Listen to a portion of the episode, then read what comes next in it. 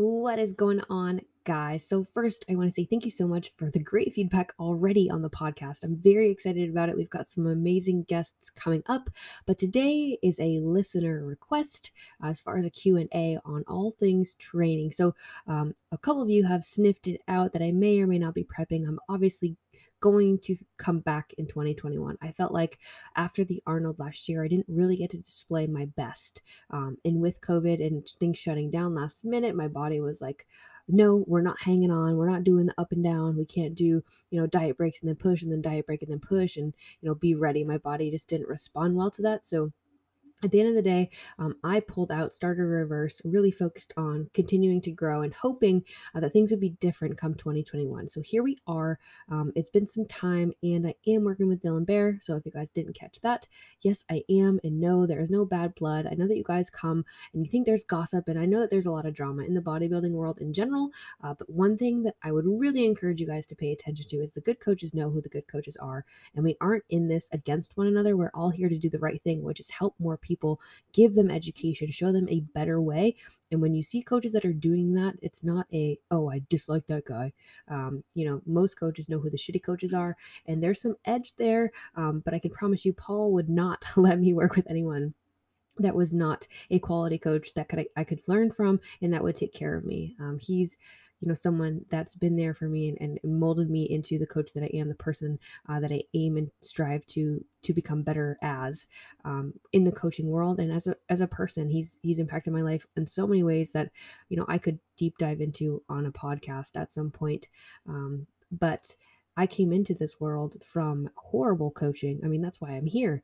Um, and that's why we set out with the mission that we did with Pro Physique. And, you know, I always tell Paul, if you guys have seen Scandal, um, you know, that we're gonna just going to keep doing the right thing, wear the white hats, um, keep, you know, trying to make the movement positive, try, keep trying to educate and touch people um, and do the right things and, and show people a better way and that you yes, prep is hard, but you don't have to suffer and do crazy things. And, um, you know, it doesn't have to get as unhealthy um, as it is for some people. And it gets quite extreme. And that's where I come from. And, you know, that's why my passion is so, so large for what I do and how I do it. And, the way that we go about things. And of course every coach has their niche specific in the way that they coach and interact in the things that they they do. Um, for me you guys know if you follow me at all uh, i'm a nerd of everything. I want to learn everything. I want to know why about everything. Um, my undergrad is a, a, bs in biology concentration in pharmaceuticals. So i'm very aware of you know metabolic pathways and how medicine and supplements um, interact with those pathways. You know that's that's something that i was really good at as far as biology chemistry and pharmacology. Um, and then i got my master's at the university of south florida where i studied under Dr. Campbell, got to lead some really cool research and, um, you know, it's anecdotal insight um, from coaches that kind of steer research. So I think that you know people that are like you have to have education and research um, to be a qualified coach. Well, no, um, you know sometimes it's the anecdote that leads to those studies, and so you have to have a good balance of both. You have to have the eye for it. You have to understand physiology, and then you have to you know troubleshoot and, and problem solve in your own brain because you know a lot of research isn't directed towards the bodybuilding community. Um, it is directed towards you know clinical research and obese people um, as we fight this obesity pandemic you know, diabetics, um, people with severe health issues um, in the masses. So being able to take insight and apply it um, while understanding what you've seen, having basic physiology backgrounds and understanding metabolic functions and physiological functions and, and the goals that you have for your clients, and then being able to interpret all these different pieces of information that you know and, and put it together. It's a puzzle. And to me, that's fascinating. I love it. Um, and that's why I am who I am and, and I do what I do. So um, without further ado, I won't uh, continue to elaborate, but um, I just wanted to clear that up as far as, you know, coaching and why that happened. Paul Dylan and I all got on a phone call together. We had a very thorough discussion. Um, we're all on the same team. We're doing the right things. Um, it's a collaborative effort. You know, Paul and I, I, I think Paul couldn't get rid of me unless he really wanted to, I guess.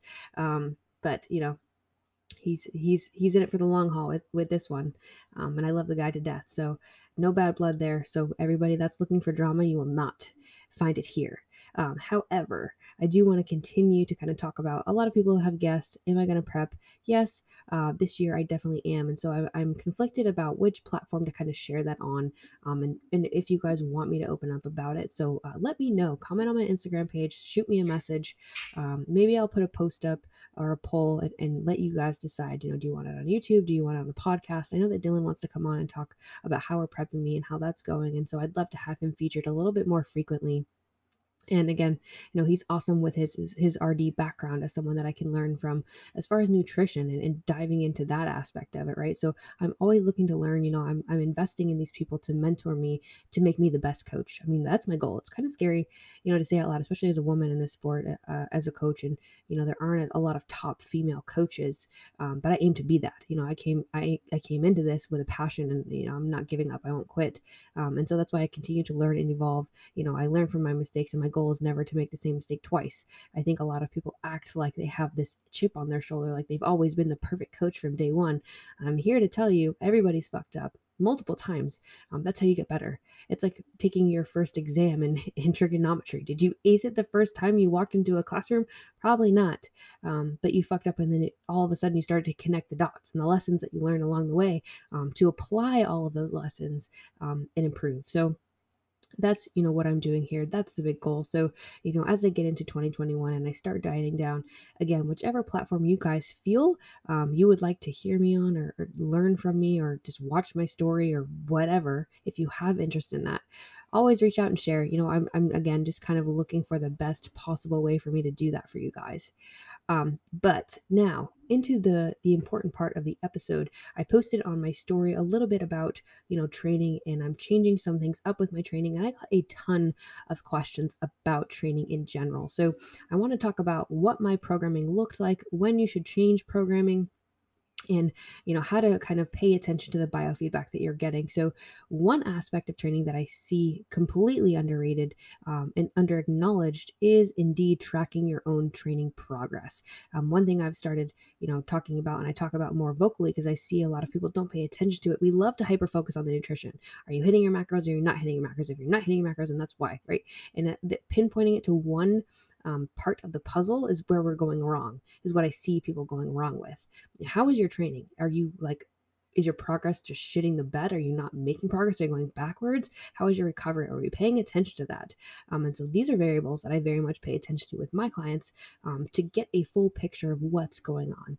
Um, so one thing that if you're not doing this, I highly suggest you you start to is keep a logbook of your training sessions. Note how many sets you're doing, note the reps ranges that you're working in, and note the load that you're utilizing.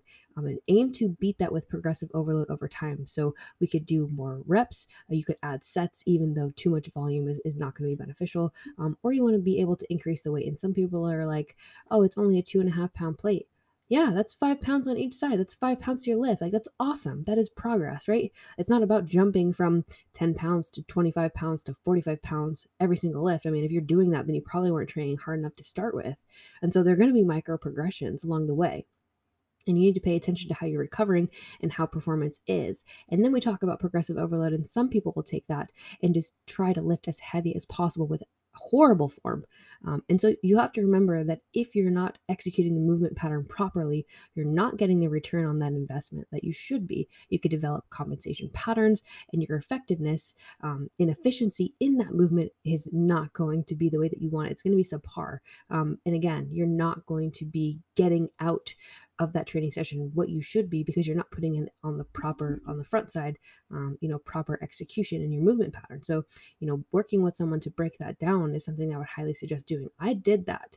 Um, i hired somebody to take forefront of my training that was really hands-on you know he specialized in training um, and that's what he does. And so you know being able to learn from him and look at my videos and have the feedback. Now i understand cueing i know how to get myself you know cue properly for my compound movements which i did not before. Um, i had to break that down and swallow my pride and really start from from square one but that's only benefited me so much more now with you know where i'm at in my training and the progressions that i'm seeing and being able to effectively, you know, move through an entire range of motion and incorporate overload principle, which has just been a game changer overall in my body composition. So if you're not doing that, I mean, you need to take account, you need to take action and be accountable um, for the reasons your progress might be stalling, and it may not be your nutrition. There are so many other factors, um, and again, recovery is a huge one, but we don't have time for that today. um, so again, I want to talk a little bit more about you know where I was at with training. Um, Dylan had written me a program initially, um, and we kind of collaborated on it. I told him areas that I wanted to focus my volume, what my last training program looked like, um, and so he wrote me up a training program that I've been following um, for about ten weeks before we decided to change things up. So one of the biggest misconceptions is that you always have to change up your training. Um, no, you get bored typically uh, with training you can run the same block for months um, if you really want to. Now, you need to make sure that you're incorporating times to recover because, again, you cannot always progressively overload every single week. Uh, there is a point of diminishing returns, and there's only a maximum amount of recoverable volume, and that is different from person to person. So, we need to make sure that even if you love that training block, which I mean, I never really get bored, I might change a couple accessories, but my compounds stay the same.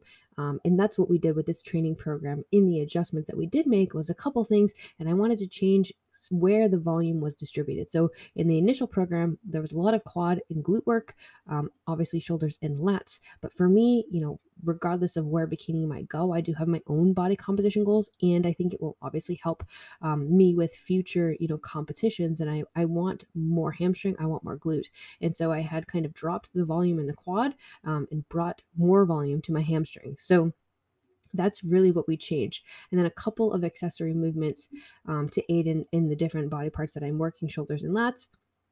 But again i'm still targeting them with the same amount of volume. In the other adjustment that we made um, is i wanted to work it at a higher intensity. So in order to do that, you can't always just work at a heavy load and do eight reps, 10 reps, 12 reps, depending on where you're at. You know, if you're going to increase the intensity, meaning the load, um, closer to my one rep max, we need to drop some of the volume off. And so um, we dropped reps um, down. So in my heavier sets, uh, my working heavier load sets, um, what other people call top sets, where you're in that three to five, seven rep range, um, you know, I'm giving max effort there.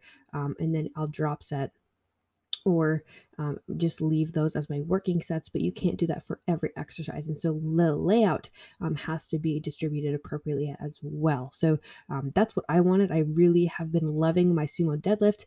Um, I want to try to pull 300 this coming week, so I'm very excited to venture into that. Um, and for me, uh, I like to keep the intensity high, especially with where my food is at right now. It's high enough to where my performance is supported. I have pre, post, and intra workout, um, making sure that my performance in recovery are being optimized um, as as far as a nutritional standpoint. Um, outside of that, I do a lot of mobility work to make sure um, that I am recovering and not promoting any injuries. Um, and of course, I am a grandma, so I get plenty of sleep at night. I'm usually in bed by 9:30. Um, I'm a morning person, so I get up nice and early. Um, you know, and that's just what works best for me. So a lot of times people get bored with training, but I'm going to tell you if you're really aiming to progress, uh, the people that have the longest longevity and the best results are people that keep they stick to the basics. They keep it simple. They're going to work within their compound movements. They're going to keep a deadlift, a squat, an overhead press, um, you know, a pull up, a pulling movement, if you will. Um, and they're going to continue to overload those over time. Um, and so you see the best people really stick to the basics and they might change up a couple accessories. Maybe you have a movement pattern that you feel more in a specific part of your body. Um, and you should be paying attention to that. So, one thing that I screen my clients for is movement patterns that really mesh with them, right? Because everybody's leverages, um, their their structure is going to be different. And so, one thing that you might really feel in your glutes, right, somebody else might struggle with. Um, and again, that also t- comes with the load that you can bear. Uh, if you have a muscle that is underdeveloped, you might have compensation patterns. For example, hip thrust, I see this a lot and girls that don't have super strong glutes, they can't do a heavy hip thrust without feeling it in their quads or hamstrings. Um, and so breaking that down, getting to a weight in, in, a, in a rep scheme that really targets the glute, um, where the foot position is correct, um, finding that m- modality that really targets that movement pattern is going to aid in the stimulus that you're providing um, to generate the adaptation that you want to see. Um, so, a lot of personalized programming is quite difficult to do, um, and that's why a lot of coaches don't necessarily put that product out there um, because it does take a lot of information and, time to write that. Um, but you should be screening for those certain things. And again, um, if it's something that you start to really pay attention to in your training, you know, you should know what exercise, what muscle you're you're working with. Otherwise, you're just doing a movement pattern and you're not really sure you know what the major muscle group is that you're working and you're probably not going to be effective at generating that mind muscle connection. So make sure um, that when you're going through a movement, you're intentional with it. Uh, you're going with every set um, and every rep with intention. I know a lot of people wait till the last two reps to feel any type of fatigue. Um, and on some level, again, depending on the intensity that you're working at, and everybody can do this differently, but if you're working at high intensity, that load that you're utilizing, you should feel from rep, rep one. Um, and again, this is going to depend on also on training age. I've been training now um, with intention for a few years, so my training age is higher um, than somebody who's a beginner. And a beginner can really just work in compound movements. You don't have to do too much um, as far as volume is concerned, um, and they'll see great body composition changes and results. Um, over time, the amount of volume that you need and the stimulus that you need has to increase to generate a further adaptation. So for me, I can work um, at a pretty good intensity. Um, I can also tolerate a good amount of volume at this point in my career, but um, initially I didn't need that much. And you also have to understand when you manipulate these different variables, you have to make an adjustment somewhere else. So, again, increasing the load at which I'm utilizing closer to my 1RM, I have to take some volume out somewhere. I can't do 10 sets and I can't do 15 to 20 reps. So at high low, I mean, I, I, you couldn't do that anyways. It wouldn't be that close to your 1RM. But you know what I'm saying? You can't have a bunch of junk volume. You're never going to recover. Um, and so being very intentional with each rep, each set, um, utilizing it and generating enough metabolic fatigue to drive the adaptation, um, it should be what you're thinking about when you're going into your training sessions. You should have, you know, a good idea of where you're at, what you need, um, and, and what you're training for. Obviously, I'm training for hypertrophy. I also really enjoy strength. So I like to utilize a combination, which is why, you know, last cycle I was doing a little bit more volume, um, a little bit lower intensity higher reps, more sets. Um, this time I'm bringing down uh, the rep ranges and doing it at a higher intensity, keeping sets pretty stable um, depending on the exercise. Again, compounds haven't changed, um, and the majority of my exercises are actually the exact same. The only thing that I've done is substituted a couple quad movements for a little bit more hamstring um, and made a little bit of uh, changes to movement patterns just because I feel them a little bit better. But I understand which uh, muscle group that I am targeting with those movements. So it's easy for me to say, hey, Dylan, I really feel this instead of this over this. We're going to change this here. Okay, cool but the majority, I'll say 90% of the program is the same, um, other than making those volume adjustments. So again, you don't have to have a brand new program every four weeks because you're bored. Um, you need to kind of look at your training. If you're being intentional and training at a high intensity, every training session should be hard and it should be fun. Um, I love training. I, have been, like I said, I've been doing the same program now um, for 10 weeks and I'll do it again for another cycle. Um, you know, depending on how recovery and performance go, especially with higher intensity, I'll probably need to add in a rest day. Um, so again, I'll just pay attention to that, but don't be afraid to do that either. You need to pay attention to biofeedback. You can't train every day. Remember that you do need days off to recover, especially if your intensity is high enough. You will not be able to perform um, without adequate rest. So that's what uh, you want to look at when you're getting into you know training and making adjustments biofeedback is incredibly important. I know that the message sometimes on social media is keep going train hard you should be dead.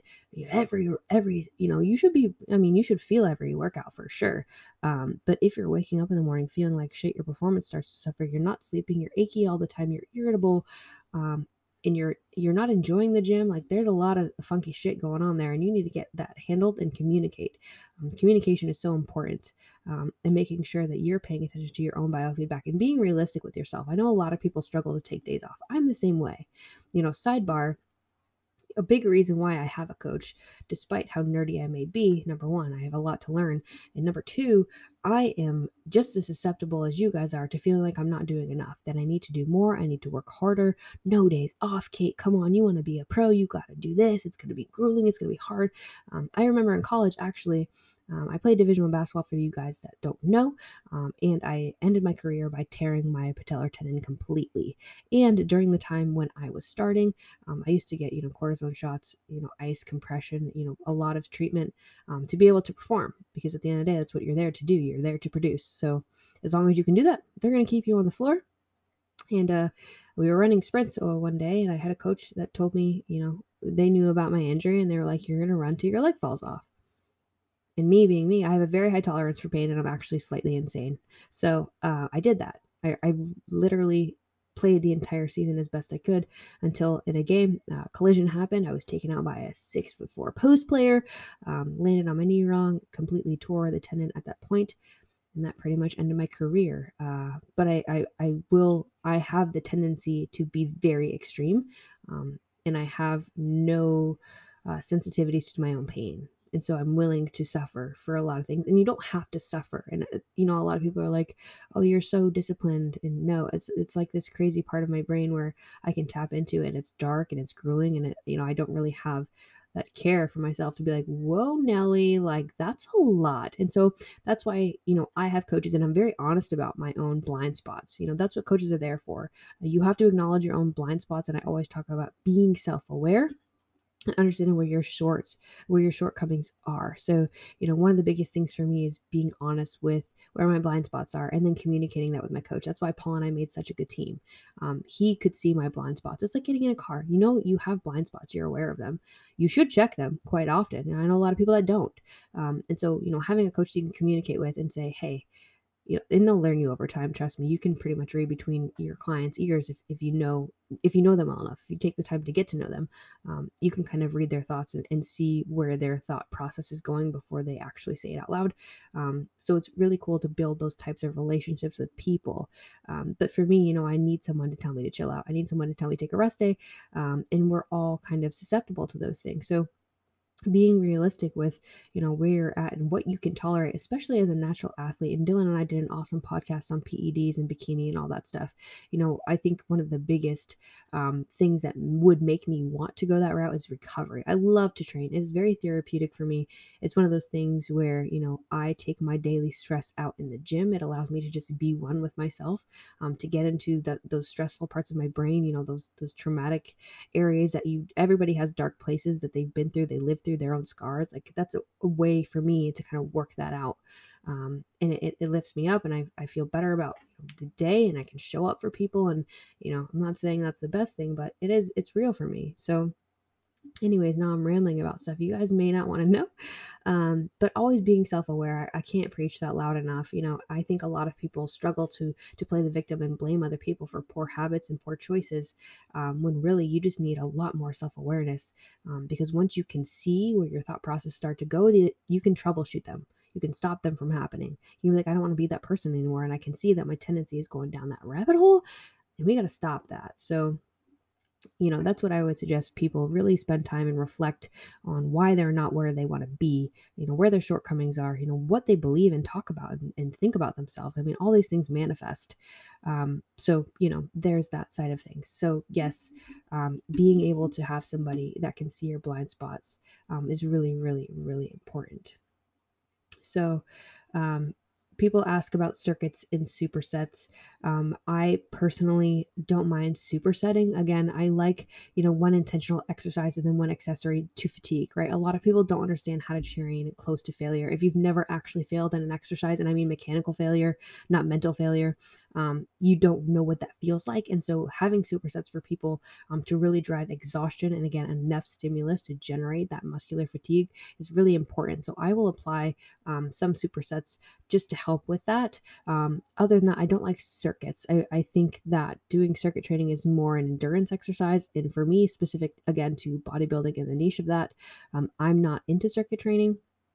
I'm not doing it to get my heart rate up and to burn calories. I'm doing it to fucking grow uh, because I need to. So, you know, that's one thing where you have to be intentional again with your training. What does your training split look like? And what are your goals um, with that training session? Why are you building a training program? What is the goal of it? Um, and again, you know, someone else had asked total exercises or more reps. Um, and I think that there's a lot of junk volume out there. Uh, you don't need 9, 10, 11, 12 exercises. That's insane. Um, you can get a great workout, especially if you're being intentional, and you should be pretty dead after five or six. Um, so I think that there's a lot of accessory stuff that could go, especially again, if you're just hitting the same body part with 17 different movements. No, let's wind it down to three exercises and really drive um, the effort and execution in those exercises. And you're going to be able to see the adaptation just fine. Um, so, uh, someone had asked about why I do sumo stance uh, versus conventional RDL.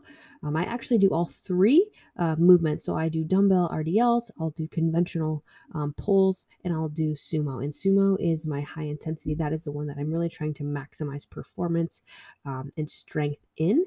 Um, conventional, I'm not as strong in, but I do want to hit that for hamstring specific. So that was added in. Um, and then dumbbell RDLs. Um, I like to do heavy, again, mostly with the hip hinge, really focusing on driving my glutes and my hams. And that's just another movement pattern. Again, that is mostly for, you know, adding total volume to that body part, but not necessarily for performance. So you guys should know I do all of them. I don't just do one. Um, but as far as strength and increasing the intensity of a movement and looking for maximum output, I'd definitely preferred um, for my sumo with my glutes, my quads being the main workers and drivers of that uh, movement. Um, and I did get asked if I would ever take PEDs, and I kind of elaborated on that just a minute ago.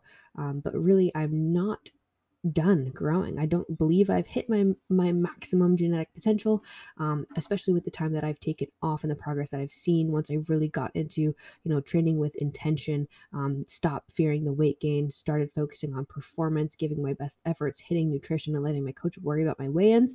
Um, I saw a lot more progress, and that was after one full off season. So um, you know I took another one a little shorter this year. I did not take a full year, um, a couple of months. But again, I never really got to the stage conditioning that I wanted to achieve.